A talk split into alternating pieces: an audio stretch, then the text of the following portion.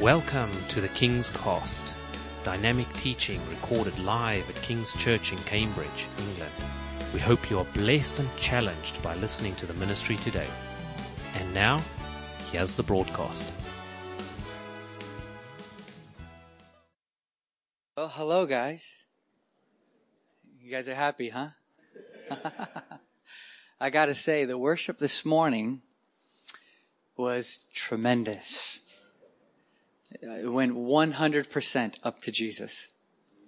I could hear behind me is what sounded like a multitude of lovers loving Jesus. And I just want to say it's an honor to, to be here with you. Those of you who love him so much. How many of you have no idea who I am? Let me see your hands. Okay, great. I'll just tell you a little bit. Is it okay if I tell you a little bit about myself before I get into the word? Is that all right? I won't go long. I never, I never do. Um, so I was born and raised in the church. My dad was a pastor all my life. Is it okay if I come down here or will it ring? Okay. So, um, all my life I was in the church. How many of you grew up in the church? How many of you did not? Let me see. Okay. So I was one of those ones that was in the church uh, on Sunday mornings before the janitor. We were the last ones to leave. I was one of those ones that was there every Wednesday night. I was in Christian school, Sunday school, Christian camps, all of this kind of stuff. And I could tell you a lot about God, but I did not know God. There was no living, vibrant interaction with Him. It was all head knowledge about the Bible and religious rituals and what I can do and what I can't do. That was my life. So in 1995, God poured out his spirit in Pensacola, Florida. How many of you know about the Brownsville revival? Let me see your hands. Okay, how many of you have no idea? Okay, I'll, I'll tell you real quick. So 1995, God pours out his spirit. Now, what I mean by that is that a normal Sunday service, there was a river of God that flew, that went into the place and it lasted for five years. For the first three years, they met every single night till the early hours of the morning. It got to the point where they had to make a rule that you couldn't line up before 6 a.m. for the 7 p.m. service because people would just sleep on the lawn. Do you understand what I'm talking about? This is a move of God, a actual uh, sustained visitation of God. I don't understand it, but I do know this. It was real. because four million people came through the doors in four years without one advertisement. There was no Facebook. There wasn't even smartphones. So they came from all over. And busloads of people were going up and coming back to my church and they'd come back saved, healed, delivered. Their worship was exuberant. Marriages were healed. It was incredible. And my dad, one of the pastors, sees all this stuff going on and he says to my mom, he says, Hey, why don't you go and check it out? He goes, you take your crazy intercessor lady friends and go uh, check it out. How many, you guys know the crazy intercessor ladies? Let me just, you know what I'm talking about when I say that? Yeah. You know the crazy intercessor ladies that actually believe God hears them when they pray? And they actually believe that they can affect history through prayer. They actually believe that praying people are the greatest thing God can give to the earth and the earth can give to God. These kind of people that actually believe that we must pray his will into the earth, they take it seriously and they actually do it. Those kind of ladies is what I'm talking about. I owe my life to such women who have separated themselves for prayer. So what happened was my mom goes up, okay? She goes up on a Friday She's there for a Saturday service. She comes back on Sunday. She's there one day, guys. One day. She comes back and I will never forget the day my mother came back. I was in the kitchen sitting on the table in the kitchen on the counter. My brother was getting something out of the refrigerator and my mom comes walking in from the right side. And when she comes walking in, I look at her and I see her and it's my mom, but it's not my mom. Her face was radiant. It looked like every single muscle in her face was completely relaxed. She looked like her eyes had lights behind them. She looked alive. And I, the only way I can describe it was she looked holy. When she came in to the kitchen, my brother saw her and was so stricken by how different she looked, he ran away from her. And he went behind the table. He put the table between her and him and he goes, don't come near me, mom. Don't come near me. In other words, she had been saved and filled with the Holy Ghost. And she was so different. She comes up to me as I'm on that counter and she puts her hands around my face like this and she looks in my eyes and she goes, Oh, Eric, will you come with me? I said, absolutely not. I said, no, I don't want to go. And so from that day on, she was worshiping, vacuuming, worshiping, doing the dishes. She'd just be dancing in the house like Cinderella. She had fallen in love with Jesus. And it was so apparent. She was so different. Her tone was changed. The sound of her, of her voice sounded like something was missing from it. She was different. She would put on these Brownsville videos and I would take my basketball and dribble through the, the living room actually and I would look at the TV and see these strange things happening. You know, somebody said her, God was holding her hand and it was really strange stuff. I was weirded out. She kept coming to me, will you come? Will you come? I said, no, no, no, I don't want to. I don't have any desire. Then she figured out something. She goes, he's really interested in this girl. So if I get the girl to go, maybe he'll go. So she does it. She works it out. I'm like, sure, I'll go. And so I go. We drive up there and I will never forget what I saw because I haven't seen anything remotely close to it since. I've seen things that were similar, but never to this degree. We drive up on that that Cervantes Street, you know, right over there, DeSoto Street, Cervantes Street. It's a little town where there's, there's just, it's just run down. There's, you wouldn't think that God would pick it, is what I'm saying. And I, we drive up and I see a line of people that goes all the way down the road and around the block and around the other side and it's popping out the other side uh, on the other street. I'm like, what in the world is going on? I grew up not wanting to go to one service. And these people are waiting in line all day long to get into a service. So just rationally, how many of you are logical people here? Rationally, logically, I was like, what is actually going on? Because if everybody was outside of a local store lined up around the block, the first thought is, what are they doing? What's in there? That's what I was thinking. What in the world is happening inside of that building that these people are waiting all day long? The local businesses found out what's going on and they started setting up shop, selling their products and all, all kinds of stuff. And I remember complaining and cussing and just literally so upset that I was waiting in the hot Florida sun all day long to get into a dumb church service. This is what I was thinking. Then I remember they started to let people in. And the closer I got to the church, the more I started to shake. Shake with fear. It wasn't yet the shaking of the spirit. I was afraid because I was like, what's going to happen when I go into this building, right? So I'm holding the hand of my girlfriend and we walk through the threshold of the church. And once I stepped through the threshold of the church, I stepped into the glory of God.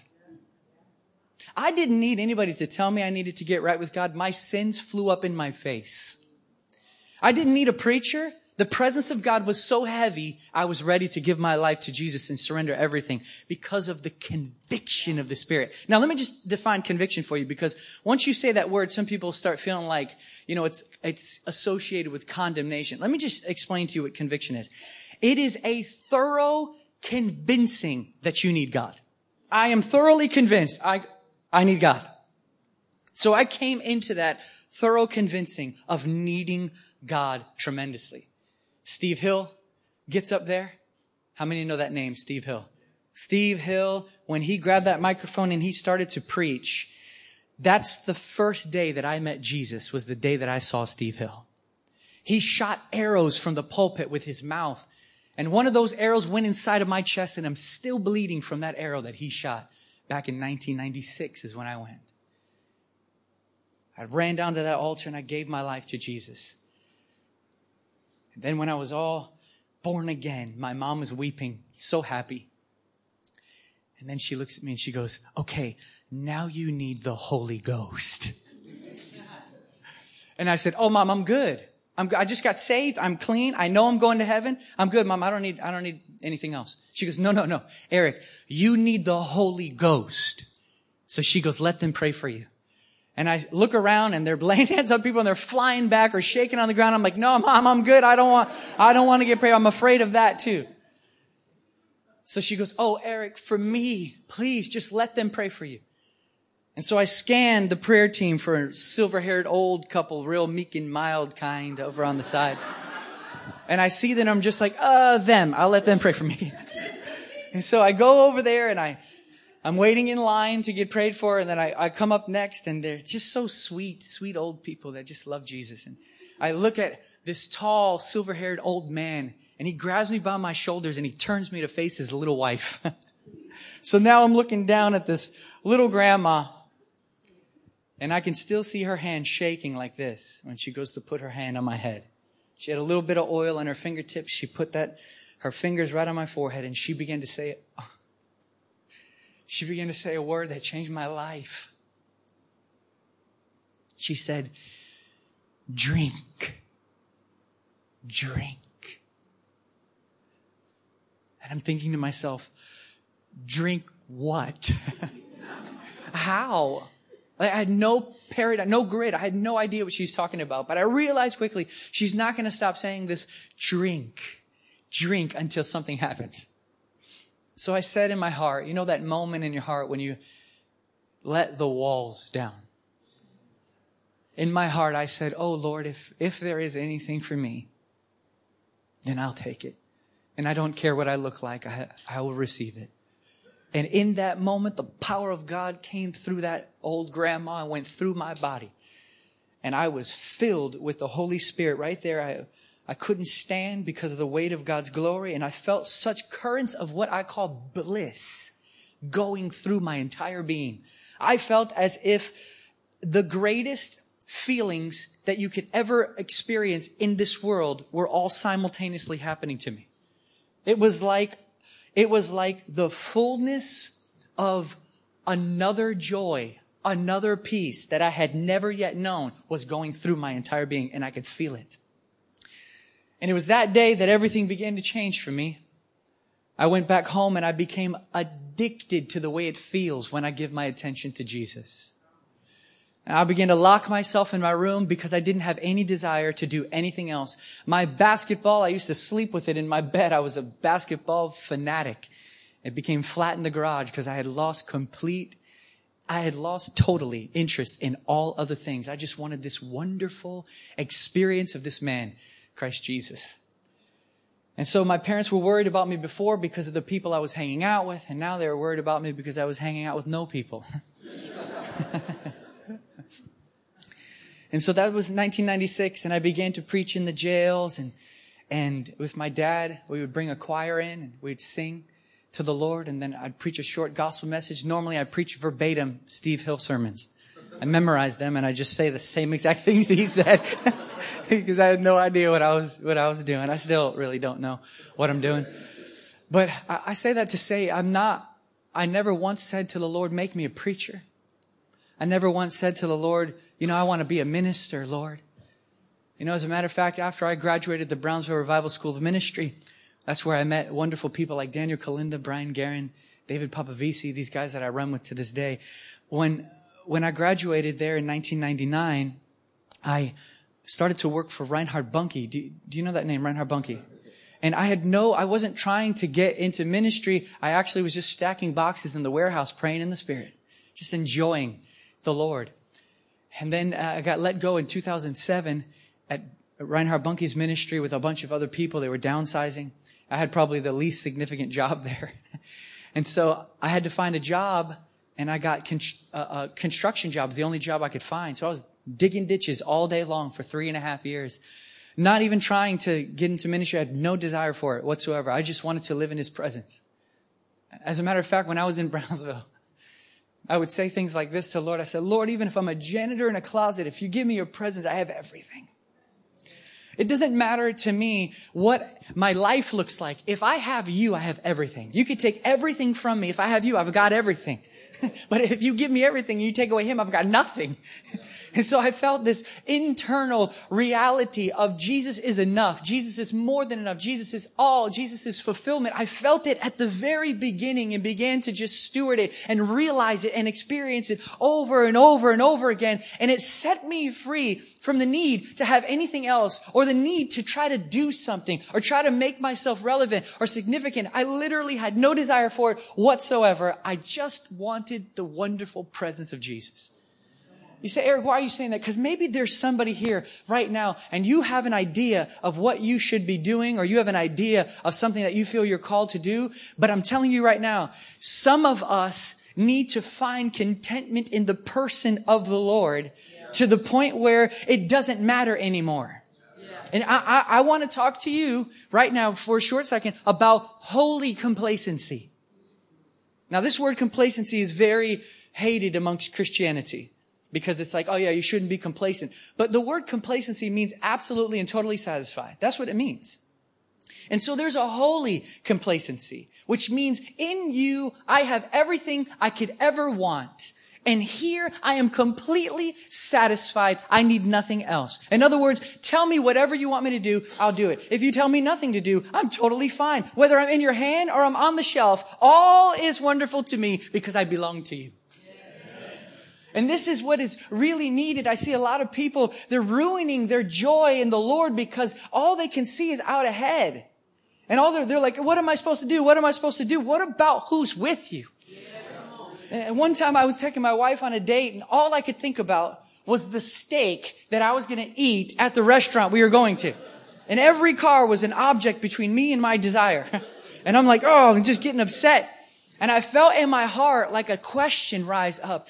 And that question was, what's the purpose of this night? And I thought, oh, the purpose of the night is to be with my wife. And in that moment, I felt like, man, this is a real good picture of what happens in a lot of Christians' lives. They're looking out ahead at what they're going to eat or what is going to happen or what they're going to experience out here. They forget the whole purpose is the one with you, the one next to you. And there's an enjoyment in the Lord that sets us free from all of these things, these hustles and bustles, these runnings and these trying to make something happen or find a relevance in the eyes of men or a significance. I'm telling you that in Jesus, there is so much that you have forever a job of exhausting the riches of Jesus Christ that you'll never be able to finish. So just uh, seeing him as everything, you dive into his person and for the rest of your life, you'll be trying to exhaust him. And that's enough. There's nothing more to be done outside of what he speaks to you, but that's in his person too. Why are you saying this, Eric? Because I just feel in my heart like one of the biggest problems that I find amongst the fiery ones. And, and I say that in a positive way, the fiery ones is sometimes there's a burning to do something and we move past the person of the Lord. And we're looking so much to, to accomplish that we forget to enjoy. But I'm telling you, enjoying the Lord is the only way to progress. Once you stop enjoying the Lord, you're not progressing anymore. Even if externally it looks like to everybody else you're doing fantastic, if you lose enjoyment of the Lord, you're no longer moving forward. The whole thing is about enjoying his person. If we miss it there, we missed it. It doesn't matter if they're getting out of wheelchairs. Doesn't matter if they're, you're packing out a stadium. It doesn't matter if you evangelize to every person in your job. You save your whole workplace. If you lose the enjoyment of the Lord, He didn't get from you what He wanted. Because what He's after is your heart. And what He desires more than anything else is that you would love Him. Can I just talk to you a second about loving Him and how important it is? Now, I, I find that there's a, um, I don't, I don't know what to call it. It's kind of like a paradigm or a mentality or a view. Uh, and it takes away loving Jesus out of this whole thing. And so we look at obedience. Are you obeying? And then we start saying, that's how you'll prove your love to Jesus if you obey. Listen, Obedience is only a proof of love Because obedience is the fruit of love. What do you mean? I mean, if you put your love on him, you will obey him. But you can't try to obey him without loving him. It won't work. Even if you can succeed in outwardly obeying Jesus, if he doesn't have your heart, you broke the first one anyways. you understand what I mean? It's so important, guys, and I feel God has sent me here to just, just remind you of what you already know. That God wants you to love him because he loves you. And then to enjoy him is everything. I remember Michael Koulianos, one of my best friends in the world. I, I just love him so much. He, he was going through a real difficult time. You ever been through a difficult time? Just seems like everything around you is just crashing or there's oppressions of all kinds. Well, he was in this really heavy season in his life and he went to these Lutheran nuns that are charismatic in Arizona. They're wonderful ladies. They have dedicated their lives to easing the sufferings of the Lord.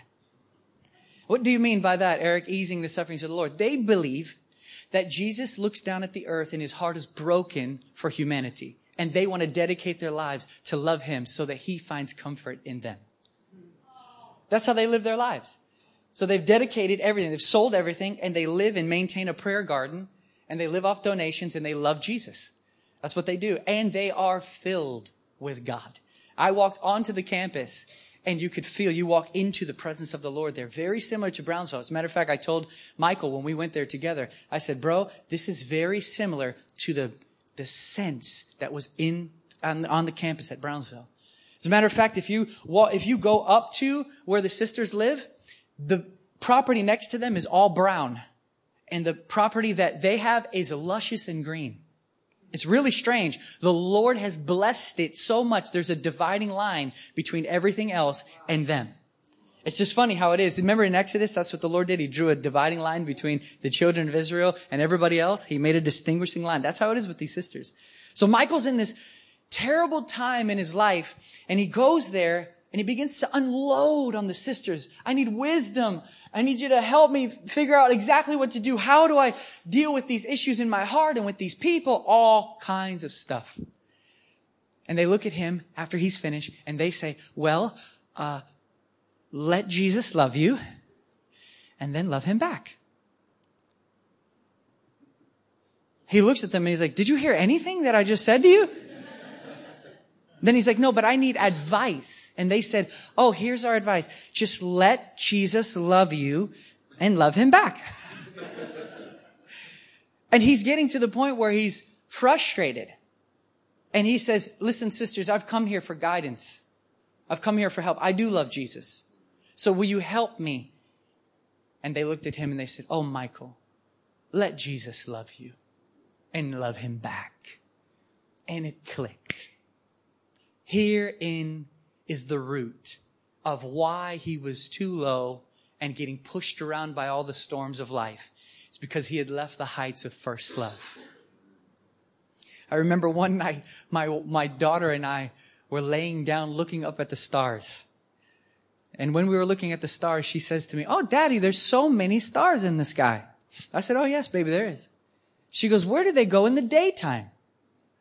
I said, Oh, baby, they're always there but the sun is so high and it's so bright that you can no longer see them. And when I said it, I was like, holy moly. that is incredible. I feel like when we lift the sun to the heights, it extinguishes all the other lights. But when the sun is taken out of the heights, you begin to see all kinds of other lights. So what the problem is with a lot of people is that they have taken Jesus out of the heights and they start seeing all this other stuff. Are you saying that we should deny that there are problems? No, I'm saying go above them. How, how do you do that? Well, you just wait on the Lord. and then he will come underneath you like wind and pick you up. It's not flap to get up there. It's not okay, hummingbird your way to the heights.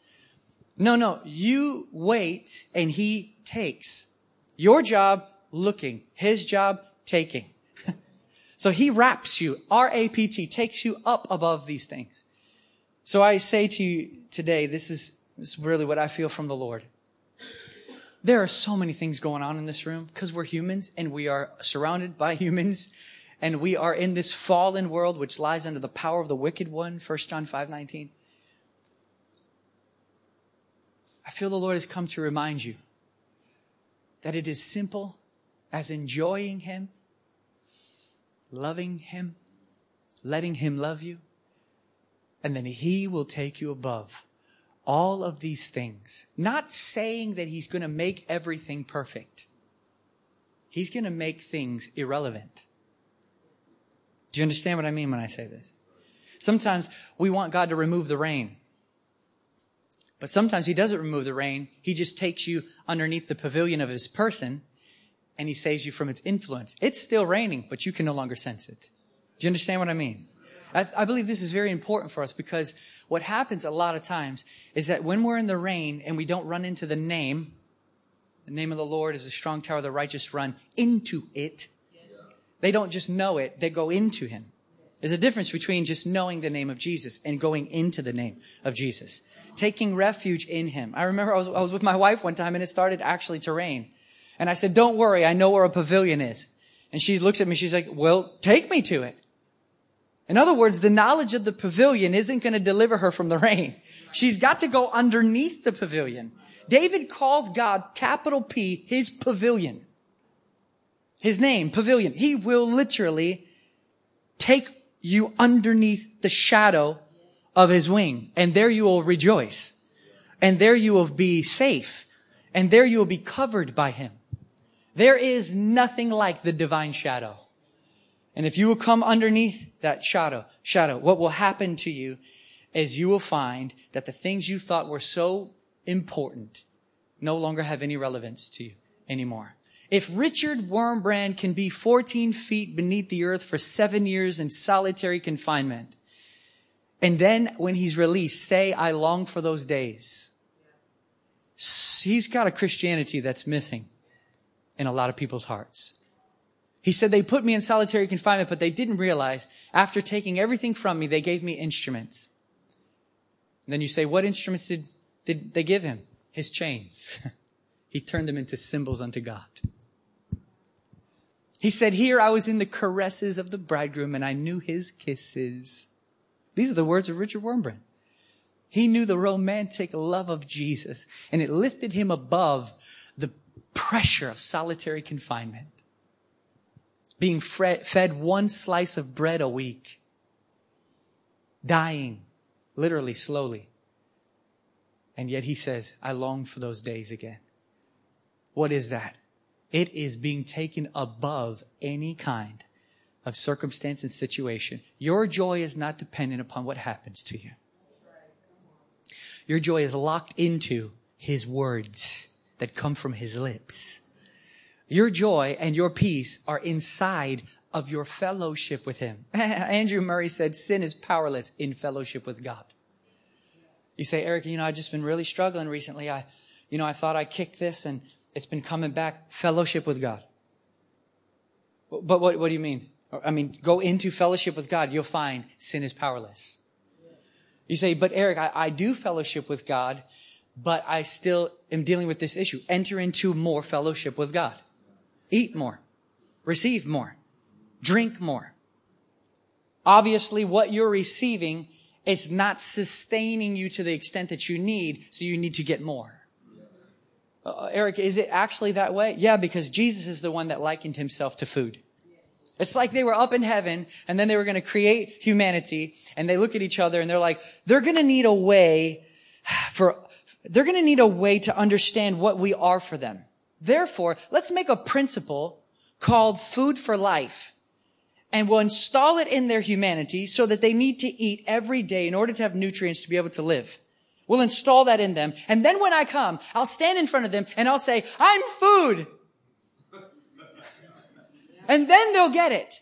They'll understand that they need me every hour. They receive nutrients from me so that they can live out my nature. I'm telling you, religion tries to get you to walk according to the nature of God without giving you the nutrients that come from his nourishment.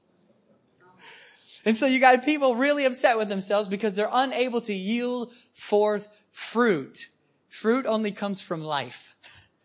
Life comes from eating. You eat, you live, life bears fruit and it's effortless. You don't need to say, oh man, you know, I'm working on my patience right now.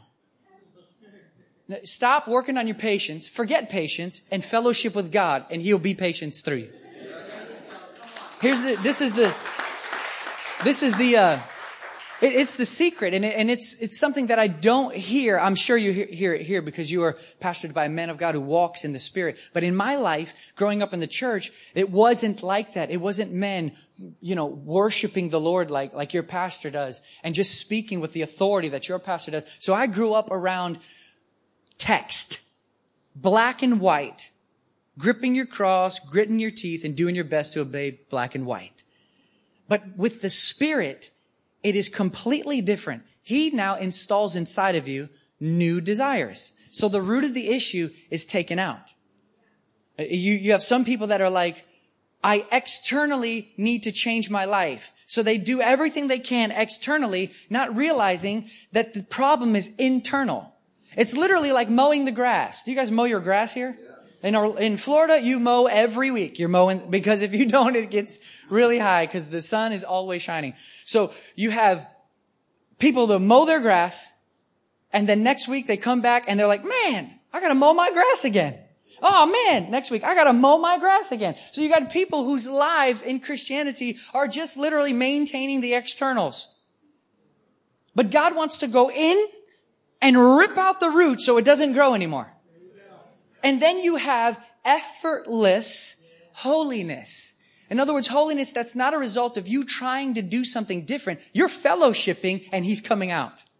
I remember there's a story of a, a young Catholic girl who's in Sunday school. And do you, you ever seen a Catholic church with the stained glass windows with maybe like St. Francis on there or something? He's a bird on his shoulder or whatever. Well, I remember there's a, this, this little girl with her other, you know, classmates in Sunday school class was asked by the teacher, does anybody know what a saint is? And all the kids look at each other like, no, no.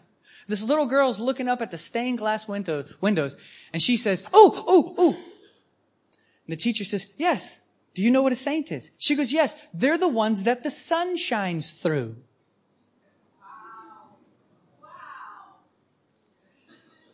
And to me, that simple, childlike recognition that's God coming through a man unobstructed in his own color, the color of his own personality. That right there is what this thing is all about. It's just literally giving everything, every part over to him, giving everything over, and then he can come through unobstructed. Godliness in a man is when God is seen in a man. That's it. Because all the glory must go to him. All the glory must be his because we can't fashion ourselves to be saints because then you got some of the glory. Listen, the only way for God to get all the glory is for God to do all the work. But if you do half the work and he does half the work, then you're worthy of half the glory. But if you want God to get all glory through your life, you yield into Him and let Him yield everything out of you. The only way to yield forth fruit is to yield into His person. The more you yield to Him, the more fruit yields out. And what is, Eric, what does this have to do with my daily life? This will affect your marriage. This will affect your parenting. This will affect your working in the workplace. This will affect your fellowship with your friends. This will affect how you evangelize.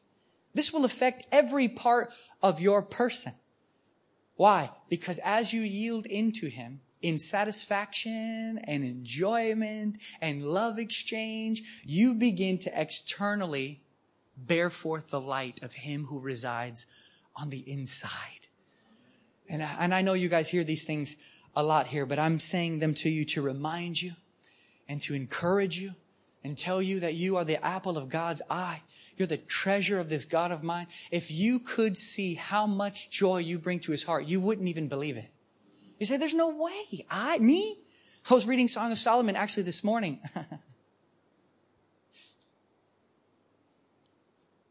and he says in Song of Solomon, he goes, my love My perfect one. You are unique and lovely to me.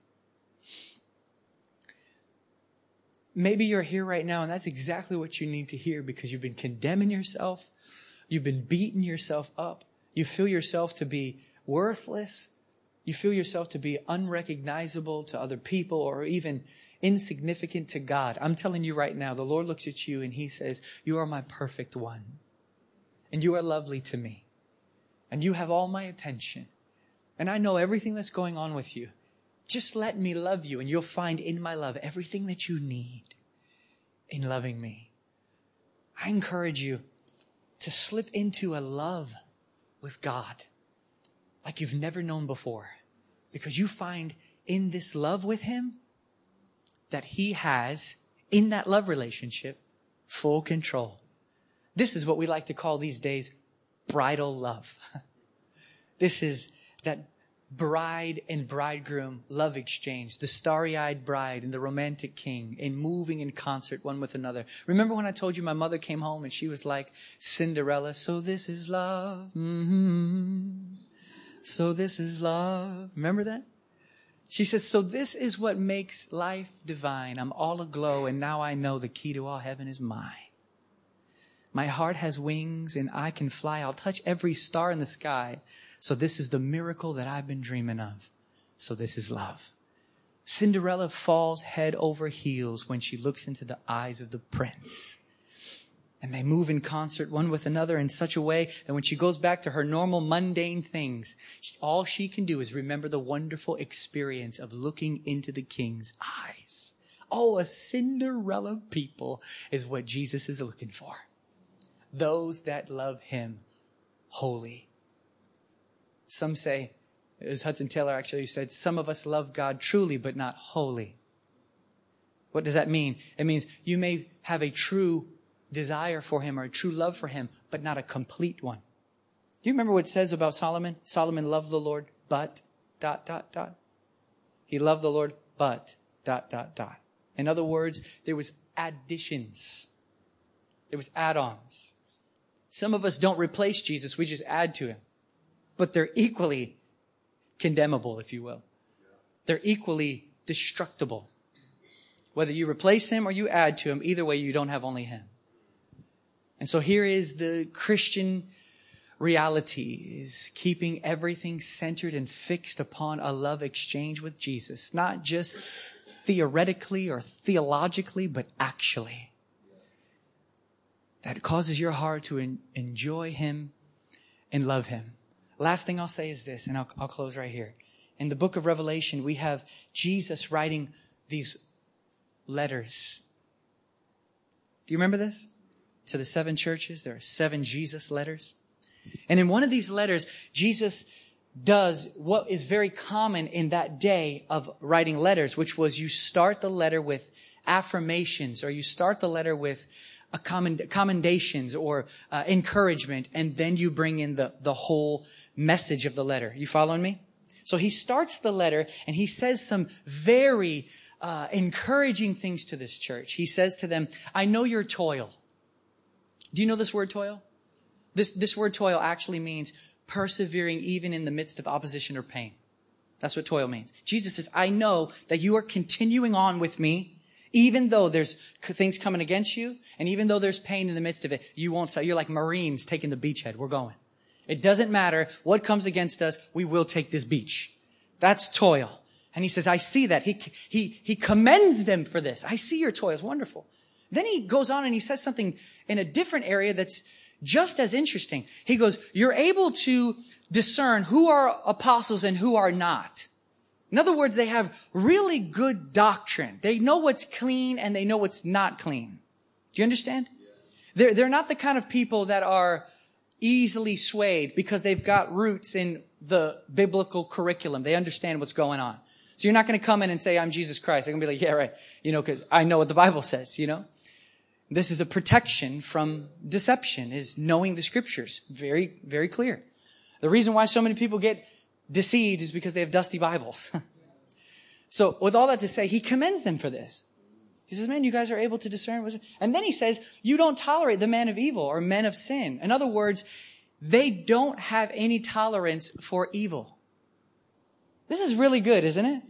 So it's like, listen, if there's a cloud in the way, if there's something that seems like it's evil, I don't want anything to do with it. Isn't this good? So you have all three of these incredible things. You have toil, or continue on, it doesn't matter. Then you have doctrine. We know what's right, we know what's wrong. We read the scriptures. Then you have absence from sin. I'm not messing around with sin. Jesus commends them from all, for all three of these things. And then he brings in the hammer. Then he goes, but I got something against you. You don't love me no more. Did you, did you just hear that? You and I would think this. If you have toil, you have good doctrine, and you stay away from sin, you're developing spiritually. You're mature. You're the ones. But Jesus says, listen, all those things are wonderful, but they're far below first love. First love is the highest. Jesus even goes so far to say this. If you don't repent, in other words, come back to the first love with him, I'm going to take away from you the candlestick. Do you know what this means? I don't, but I know this. I don't want it to happen to me. So maybe you're here and you've been taking the beachhead. Maybe you've been staying away from sin. Maybe you've been really in the scriptures, but you know in your heart that love exchange with Jesus is, is not there anymore. It's not like it was. I was, I was telling Nathan this morning, man, there was just, we just got done with a conference in, uh, where were we? Ealing. We were in Ealing. We were just, it was Kingdom Encounter Conference and everything was about loving Jesus. The whole the conference was saying Jesus is enough. You can love him, love him, be loved by him, enjoy him. Oh, enter into the holding of the Lamb of God. Enter into the sweet kisses and the exchange of love with, with God. And this morning when I woke up, I felt such a fresh first love in, in my heart. I, I went in to pray, and as soon as I sat down, th- without any even words, he began to kiss my heart.